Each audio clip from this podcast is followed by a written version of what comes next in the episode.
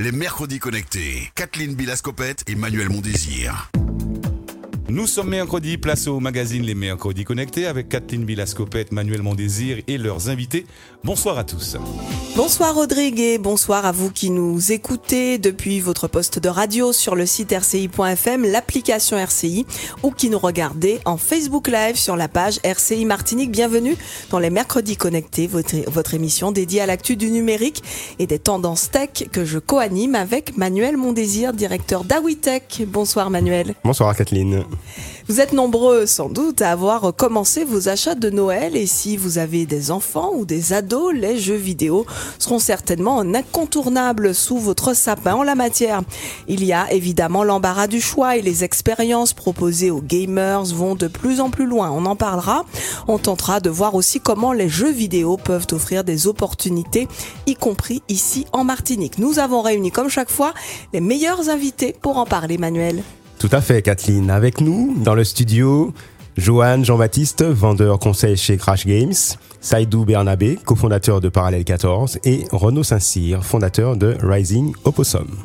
Alors bien de l'eau a coulé sous les ponts depuis les premières consoles de jeux vidéo. Aujourd'hui, nous sommes entrés dans l'ère de la réalité virtuelle, de la réalité augmentée et même du métavers, une expérience toujours plus immersive à proposer aux amateurs du genre. Qu'est-ce qui plaît tant aux gamers Vianney, un jeune étudiant martiniquais passionné de jeux vidéo, a tenté de nous l'expliquer. Je joue un peu à tous les styles de jeux à part euh, combat. Ce que je cherche dans un jeu vidéo, en fait, c'est euh, le côté bah, déjà de l'amusement. En fait, j'aime beaucoup euh, ce côté-là où en fait on peut les transporter facilement dans un autre univers, où en fait on met un contexte, on crée une espèce de situation qui permet de vraiment en fait euh, créer un endroit où on peut s'amuser, développer aussi ses compétences. J'aime ce côté évolutif, un peu compétitif aussi, où même si on est là pour s'amuser, on voit une progression, que ce soit individuel par rapport euh, à nous-mêmes, donc les niveaux par exemple dans les MMORPG, ou bien par rapport à un niveau global comme un rang ou ce genre de choses. Et euh, en fait, j'aime ce côté aussi création. Je trouve que ça libère beaucoup la créativité, aussi la persévérance. Le fait où, par exemple, euh, souvent on va se dire ouais, ça c'est pas pour moi et tout machin. Dans un jeu, il y a vraiment un côté où bien on va l'aborder différemment. On va le faire, on va se donner envie, ça va pousser de sorte à vraiment tenter plus, répéter. Par exemple, quand des boss on n'arrive pas à les battre, mais qu'on en a vraiment envie, on peut jouer des heures, essayer plein de méthodes. Et j'aime bien cet aspect-là où ça complète un peu euh, des choses qu'on peut avoir dans la vraie vie, mais où on donne un aspect plus libre, plus indépendant. Bonsoir Joanne Jean-Baptiste, vous êtes euh, vendeur conseil chez Crash Games, qui est une enseigne spécialisée, euh, bien connue chez nous, notamment spécialisée dans la vente de jeux vidéo et d'articles high-tech, comme des casques de réalité virtuelle, avec plusieurs enseignes donc en Martinique et aussi en Guadeloupe. Est-ce que Vianney, qu'on vient d'entendre, c'est un peu le profil type de votre clientèle? Bonsoir Kathleen, bonsoir à tous, à tous les, les, auditeurs et auditrices de, de RCI. Alors, Vianney. Oui.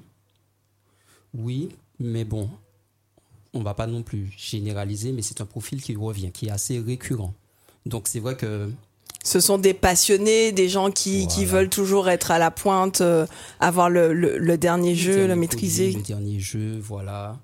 Et euh, Vianney met en avant l'expérience. Euh, comment dire Vous savez, euh, tout ce qui peut euh, lui permettre de, ressentir son, média. Donc l'immersion avant tout. Et en tant que passionné, bien sûr, voilà, comme il dit affronter le boss. Donc, oui, oui, c'est un aspect. C'est l'un des aspects qui revient le plus souvent, mais maintenant, je pense que, à l'heure actuelle, on peut voir les jeux vidéo, le jeu vidéo, puisque c'est une industrie avant tout, sur plusieurs aspects. Et ça, c'est à partir de, de, quel âge? Bon, Vianney, on a dit qu'il est étudiant, mais vos, vos clients, euh, à partir de quel âge? Bon, les plus jeunes viennent sans doute avec leurs parents, mais euh, c'est à partir de quel âge qu'on commence à, à jouer à des jeux vidéo? À partir de quel âge? De 7 à 77 ans. 7 à 77 ans. Beaucoup d'adultes, donc pas finalement que des enfants et des ados, contrairement à ce qu'on pourrait euh, imaginer. les plus petits, les plus grands, les, les juniors, les seniors. Euh, maintenant, c'est un secteur qui touche tout le monde. Et, et comment le marché du, du jeu vidéo a, a évolué euh, depuis des années? Ça, Vous avez vu une évolution? Alors, je, je dirais qu'il a- qu'il s'est démocratisé. D'accord. Voilà, il y a une très grosse démocratisation du jeu vidéo. Euh, ce n'est plus un cliché. Il y a 30 ans, le joueur classique lambda, c'est euh, l'ado prépubère, boutonneux dans sa chambre. euh, non, c'est- cette image n'est plus. Maintenant, le jeu vidéo, on le retrouve dans l'éducation, on le retrouve euh, dans le- dans l'e-sport, n'est-ce pas? On le retrouve euh, sous forme thérapeutique. Je pense qu'on en parlera. Donc, euh, du Alors- plus petit au plus grand. Voilà, pour répondre à la question. Alors là, chez, chez, Cra- chez Crash Games, pardon, j'imagine que la clientèle commence à affluer, Noël approche. Quels, quels vont être les produits euh, tendances euh, de Noël euh, dans ce secteur? Sans hésitation, le- les consoles next-gen. Ok. Oui. Euh, C'est-à-dire? Les dernières en date, PlayStation 5 en pole position. Encore? Toujours Encore. Donc chaque, chaque Noël, il y a des Ah oui. PlayStation sur les sapins. PlayStation. C'est culturel. C'est vrai que, bon, localement parlant, on a plus tendance à parler de la PlayStation en premier lieu. Mais il ne faut pas oublier, bien sûr, la concurrente, donc la Xbox Series X et la console qui plaît à tout le monde, la Nintendo Switch, qui touche tous les âges, de 7 à 77. Et les casques de réalité virtuelle, c'était très tendance à un moment. euh, Est-ce qu'on offre toujours ça ou c'est démodé? Je ne dirais pas démodé, c'est en pleine mutation.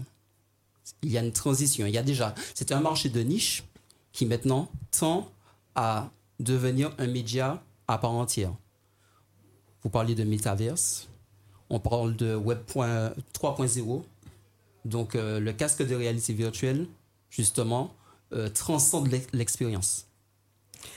On parle d'expérience. Nous avons avec nous un gamer passionné, mais pas que, Renaud Saint-Cyr. Bonsoir. Bonsoir à tous. Alors vous faites, euh, vous présidez une association qui a été créée en 2017 avec un groupe d'anciens pro gamers, Rising Opossum. Euh, C'est l'association numéro un de l'e-sport en Martinique. Alors d'abord, Renaud, expliquez-nous euh, l'e-sport, c'est quoi exactement? Alors, l'e-sport, je pense qu'il y a beaucoup de personnes aujourd'hui qui entendent parler de ce terme. Les enfants en parlent beaucoup, sans savoir réellement de quoi il s'agit, et les parents encore moins. Alors aujourd'hui, il faut savoir que dans le monde du jeu vidéo, il y a les jeux d'aventure. On peut jouer tout seul et, comme je viens de dire, vivre une aventure. Il y a aussi des jeux dans lesquels il y a un affrontement. Tout bêtement, ben, je joue contre mon copain et puis je regarde qui est-ce qui est le plus fort. Et puis des fois, on joue pas qu'à deux, on joue à 10, à 15, à 20, à 30. En fait, l'e-sport définit tout ce qui est jeu vidéo dans lequel il y a un affrontement entre les joueurs. Donc ça peut être simplement un affrontement à la maison, donc je joue comme je viens de dire avec mon frère, mais ça peut être aussi un affrontement avec quelqu'un qui se situe à l'autre bout du monde grâce aux connexions Internet. Donc ça c'est la base de l'e-sport. Et cet e-sport, il évolue.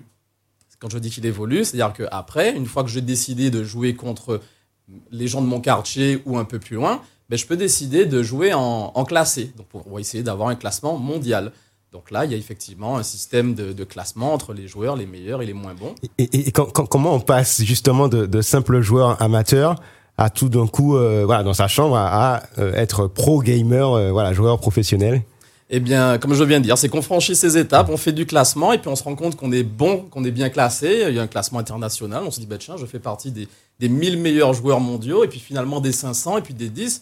Donc là, c'est en ligne. et, puis, et- et en Martinique, il y a, y y un vivier de, de Alors joueurs de- oui, de en, Martinique, on a effectivement de, de très bons joueurs et euh, qui ont envie aujourd'hui d'aller dans des compétitions, j'ai envie de dire présentielles, dans le, dans le- en Europe et puis dans le monde entier.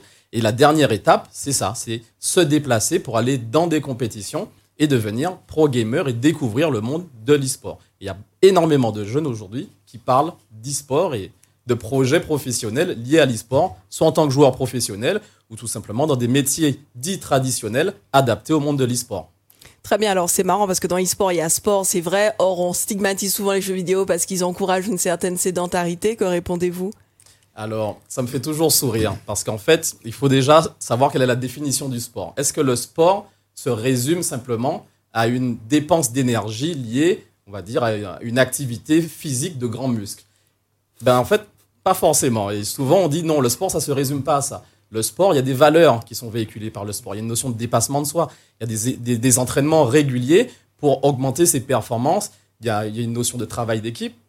Il y a toutes ces choses qui rentrent dans le cadre du sport. Et ce sont des éléments que l'on retrouve dans la dynamique e-sportive des compétiteurs. Il y a un entraînement, il y a un respect euh, vis-à-vis de son adversaire, vis-à-vis de ses coéquipiers. Aujourd'hui, les joueurs de l'association Rising Opossum qui participent à des compétitions ont des entraînements réguliers, hebdomadaires, euh, à parallèle 14, hein, pour ne pas les citer. Et il y a cette dynamique de progression qui est liée au sport et qu'on le retrouve dans le sport électronique. Et je finirai aussi par dire, euh, sur cette notion de sport et e-sport, il y a aussi la notion de dextérité quand on joue, euh, la notion d'APM. Ça ne vous dit peut-être pas grand-chose, mais l'APM sont les actions par minute.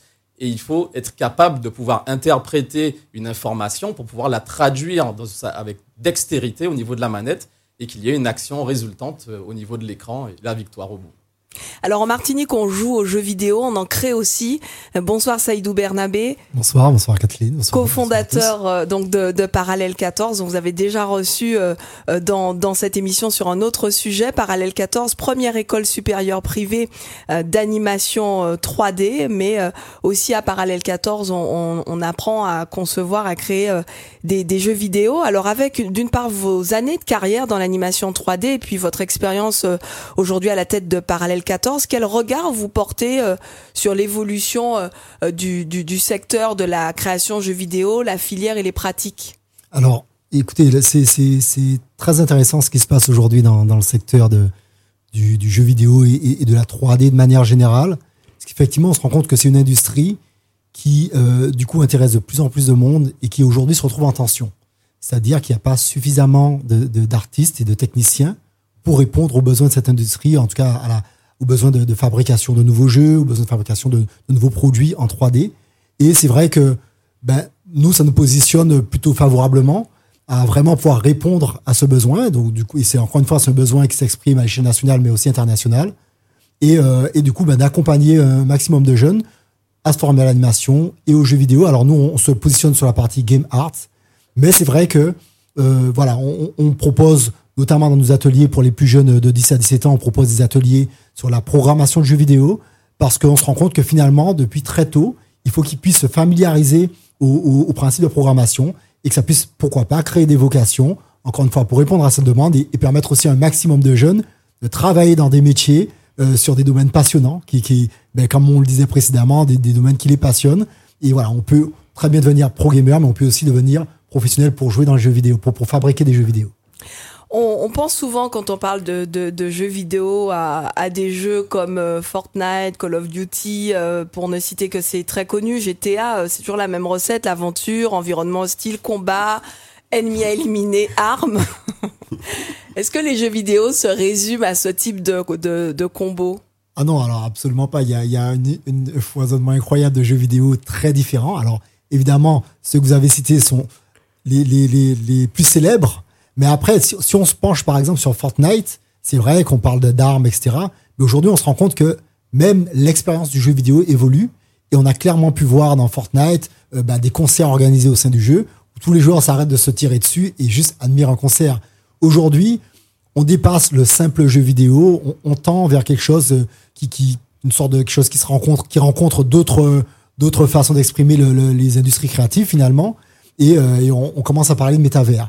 C'est- une, super transition pour moi parce que du coup, qu'est-ce que vous en pensez pour, pour les gens qui nous écoutent? Donc le, le métavers, alors vous allez me corriger si, si je me trompe, mais c'est c'est un monde parallèle où, on, où les, les individus auraient des, des avatars et donc ils, ils socialisent un petit peu dans, dans ce monde 100% virtuel. Euh, c'est quoi? C'est un, un effet de mode? C'est une, vraie évolution C'est une, tendance qui est, qui est là pour durer? Alors, euh, euh, de mon point de vue, c'est une tendance qui est là pour durer. Évidemment, il va falloir un peu de temps pour se l'apprivoiser, pour la démocratiser. Mais c'est vrai que, ben, encore une fois, il suffit simplement de regarder euh, l'augmentation de l'intérêt pour le jeu vidéo et finalement pour les univers virtuels. Et de, se rendre compte que de notre côté, il y a tout ce qui est lié à la crypto, aux échanges, aux échanges de, de, de monnaie virtuelle.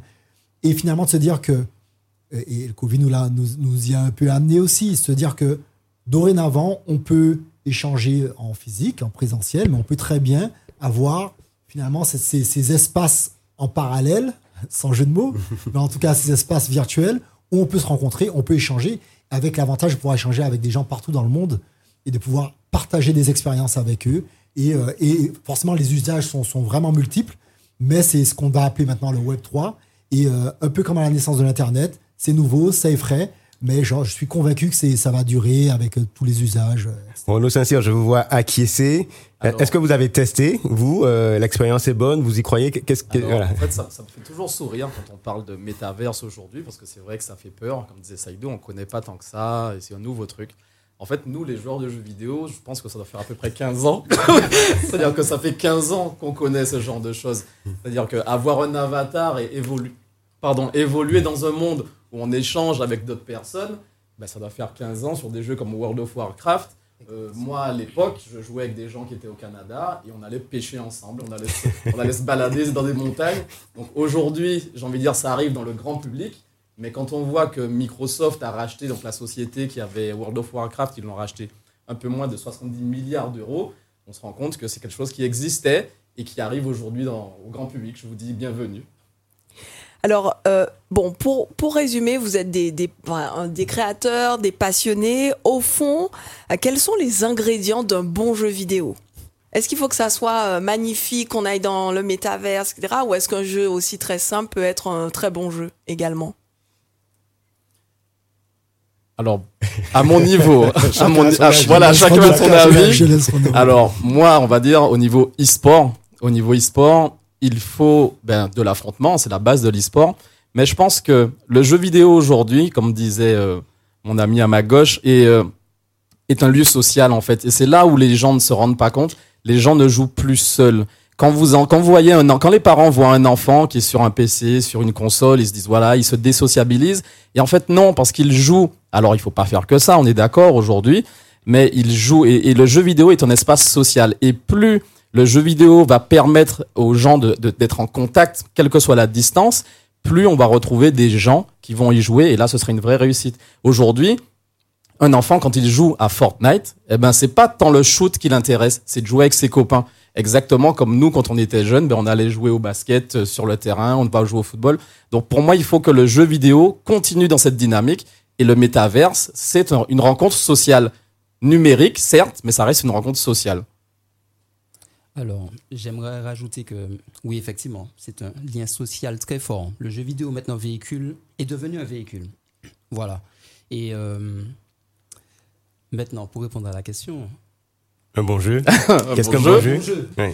euh, me concernant, c'est la narration. Un bon jeu, c'est comme un bon film. C'est comme de la bonne musique. Il faut que je puisse m'évader. Voilà, me couper de mon quotidien et que je puisse vivre une expérience. Donc, euh, d'un jeu à un autre, c'est comme lire un bon bouquin, un bon roman policier, euh, voilà, un polar. Donc, euh, je peux être un personnage super-héros dans l'un, voilà, ou bien très bien appeler un pote et puis on se fait une partie, on forme une équipe dans, la compétition. Donc, c'est la narration avant tout. Moi, sur- sur rajoute- rajouter le, peut-être le troisième ingrédient, c'est la, la partie visuelle, l'aspect visuel. du, du coup, l'aspect m'est cher, clairement. Mais, Tiens, tiens, tiens. mais, mais c'est- une réalité, c'est qu'effectivement, voilà, si le jeu a un- une vraie euh, direction artistique et euh, qu'on peut à la limite se poser à côté du joueur et regarder le jeu, je crois que ça aussi, c'est c'est plutôt réussi, quoi.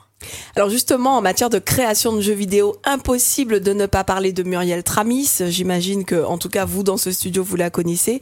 Cette Martiniquaise, c'est une pionnière, d'abord en tant que femme créatrice de jeux vidéo dans un milieu très majoritairement masculin, ensuite euh, en tant qu'ultramarine, et puis aussi, ça fait très longtemps hein, qu'elle exerce ses talents dans le domaine de la création de jeux vidéo à un moment où c'était pas forcément euh, euh, le, le truc tendance. Donc ça fait plus de 30 ans hein, que Muriel Tramis euh, crée des, des jeux vidéo. Elle avait rejoint le groupe euh, Vivendi à sa création avant de fonder sa propre entreprise, Avanti, qui édite des films en réalité virtuelle, des jeux éducatifs et des serious games. Euh, elle n'a pas pu être avec nous ce soir, mais nous a accordé une interview.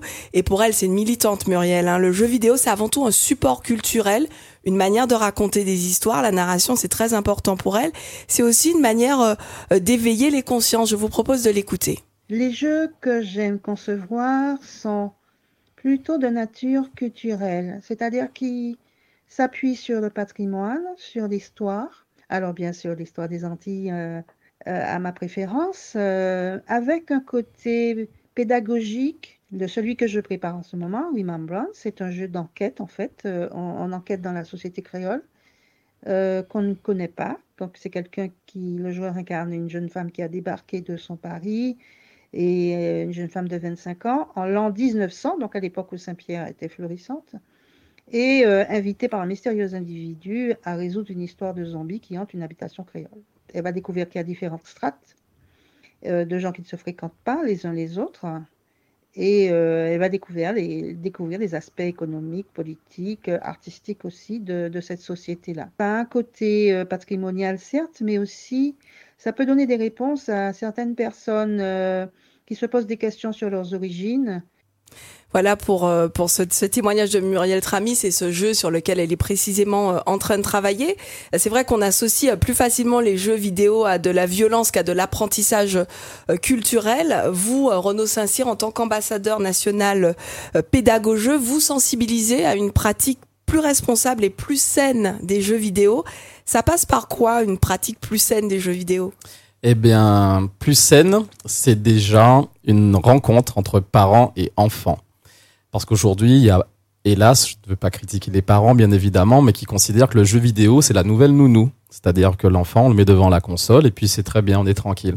Aujourd'hui, le jeu vidéo doit être un, lieu de rencontre entre parents et enfants. Intéressez-vous aux jeux auxquels jouent vos enfants. Il y a des limitations d'âge aujourd'hui. Il faut savoir que Fortnite, il est interdit à moins de 13 ans. Je n'ai de cesse de le dire. Et donc, euh, à un moment, euh, il faut savoir que votre enfant, il joue à un jeu qui ne lui est pas destiné.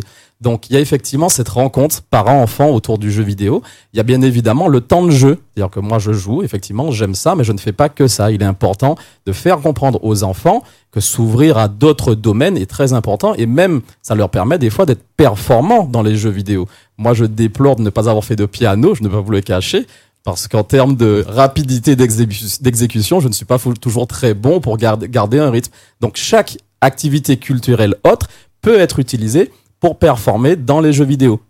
Donc voilà, donc on sensibilise sur la, rencontre parent-enfant, sur le respect de l'âge, sur les temps de jeu, pour que le jeu vidéo retrouve, selon moi, ou plutôt trouve une place sereine au sein de la famille et que ce soit socialement valorisé quelqu'un qui performe dans l'e-sport ou dans les jeux vidéo.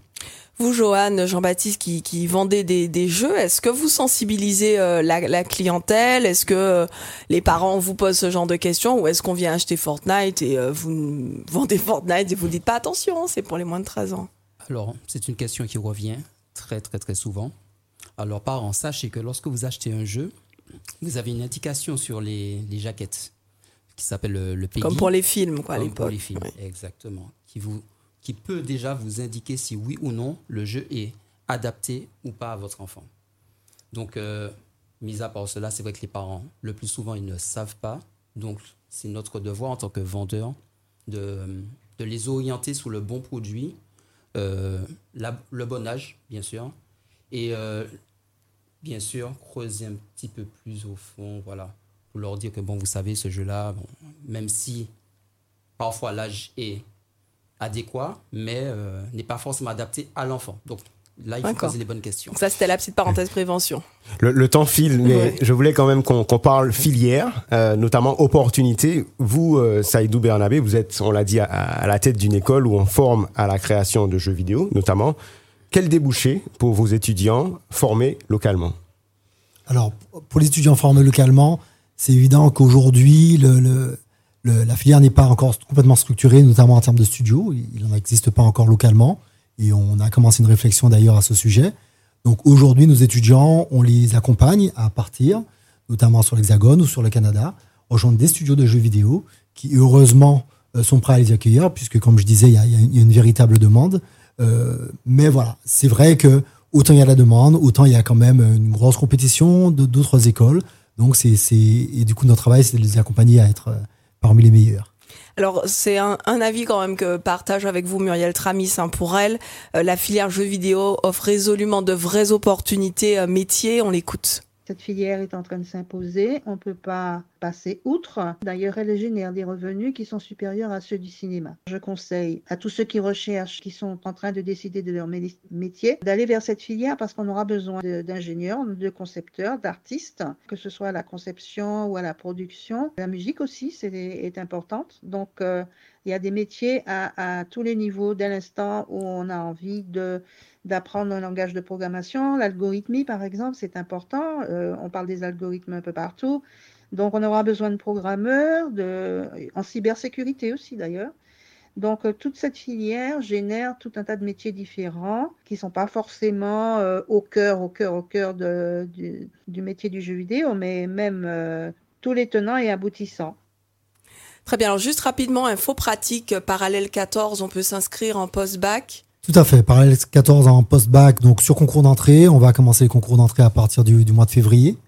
Euh, on fera certainement aussi une, toute une série de journées portes ouvertes dans cette période. Et voilà. Et après, on part sur un bachelor de 4 ans pour se former à ces métiers-là. Vous, Renaud Saint-Cyr, très rapidement, qui êtes de l'autre côté de la branche, c'est important pour vous qu'il y ait comme ça euh, une filière locale, qu'on puisse se former localement euh, au jeu? Alors, c'est très important. Hein. comme on l'a dit, l'industrie du jeu vidéo est la première industrie culturelle devant le cinéma.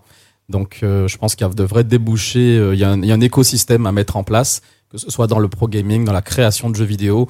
On est une terre du numérique aussi, la Martinique, avec Muriel Tramis, entre autres. Et je pense que oui, il faut aller dans cette direction. Manuel, on arrive au terme une actu digitale euh, avant de se quitter très vite en accéléré. Ouais, je reparle du Big Tour, donc qui va être le mhm. festival des entrepreneurs le 25 et 26 novembre à Madiana. Juste pour vous dire que les inscriptions sont ouvertes et qu'on pourra notamment assister à une conférence autour du digital et de l'entrepreneuriat. Très bien, les mercredis connectés, c'est fini pour aujourd'hui. Merci chaleureusement à nos invités, Joanne Jean-Baptiste, vendeur conseil chez Crash Games, qui vous accueillera volontiers euh, dans son magasin pour les cas de Noël, Saïdou Bernabé, cofondateur de Parallèle 14, Renaud Saint-Cyr, fondateur de Rising Opossum. Et puis on a entendu euh, Muriel Tramis, dirigeante de Avanti, et aussi Vianney, euh, joueur passionné qui a témoigné euh, dans notre émission ce soir. Jean-Noël Descas a réalisé notre Facebook Live et Marcel Liméa la réalisation radio. On les remercie. Le replay est à consulter et à partager depuis le site rci.fm. On se quitte ici. Manuel, bonsoir et à mercredi prochain. Je vous laisse en compagnie de Rodrigue pour la suite des programmes. Merci à Kathleen Bilascopette, Manuel Mondésir, ainsi qu'à leurs invités pour ce magazine Les Mercredis Connectés. Rendez-vous la semaine prochaine. L'info revient dans quelques minutes avec Dominique Giraud qui nous présentera à 19h le flash local et régional.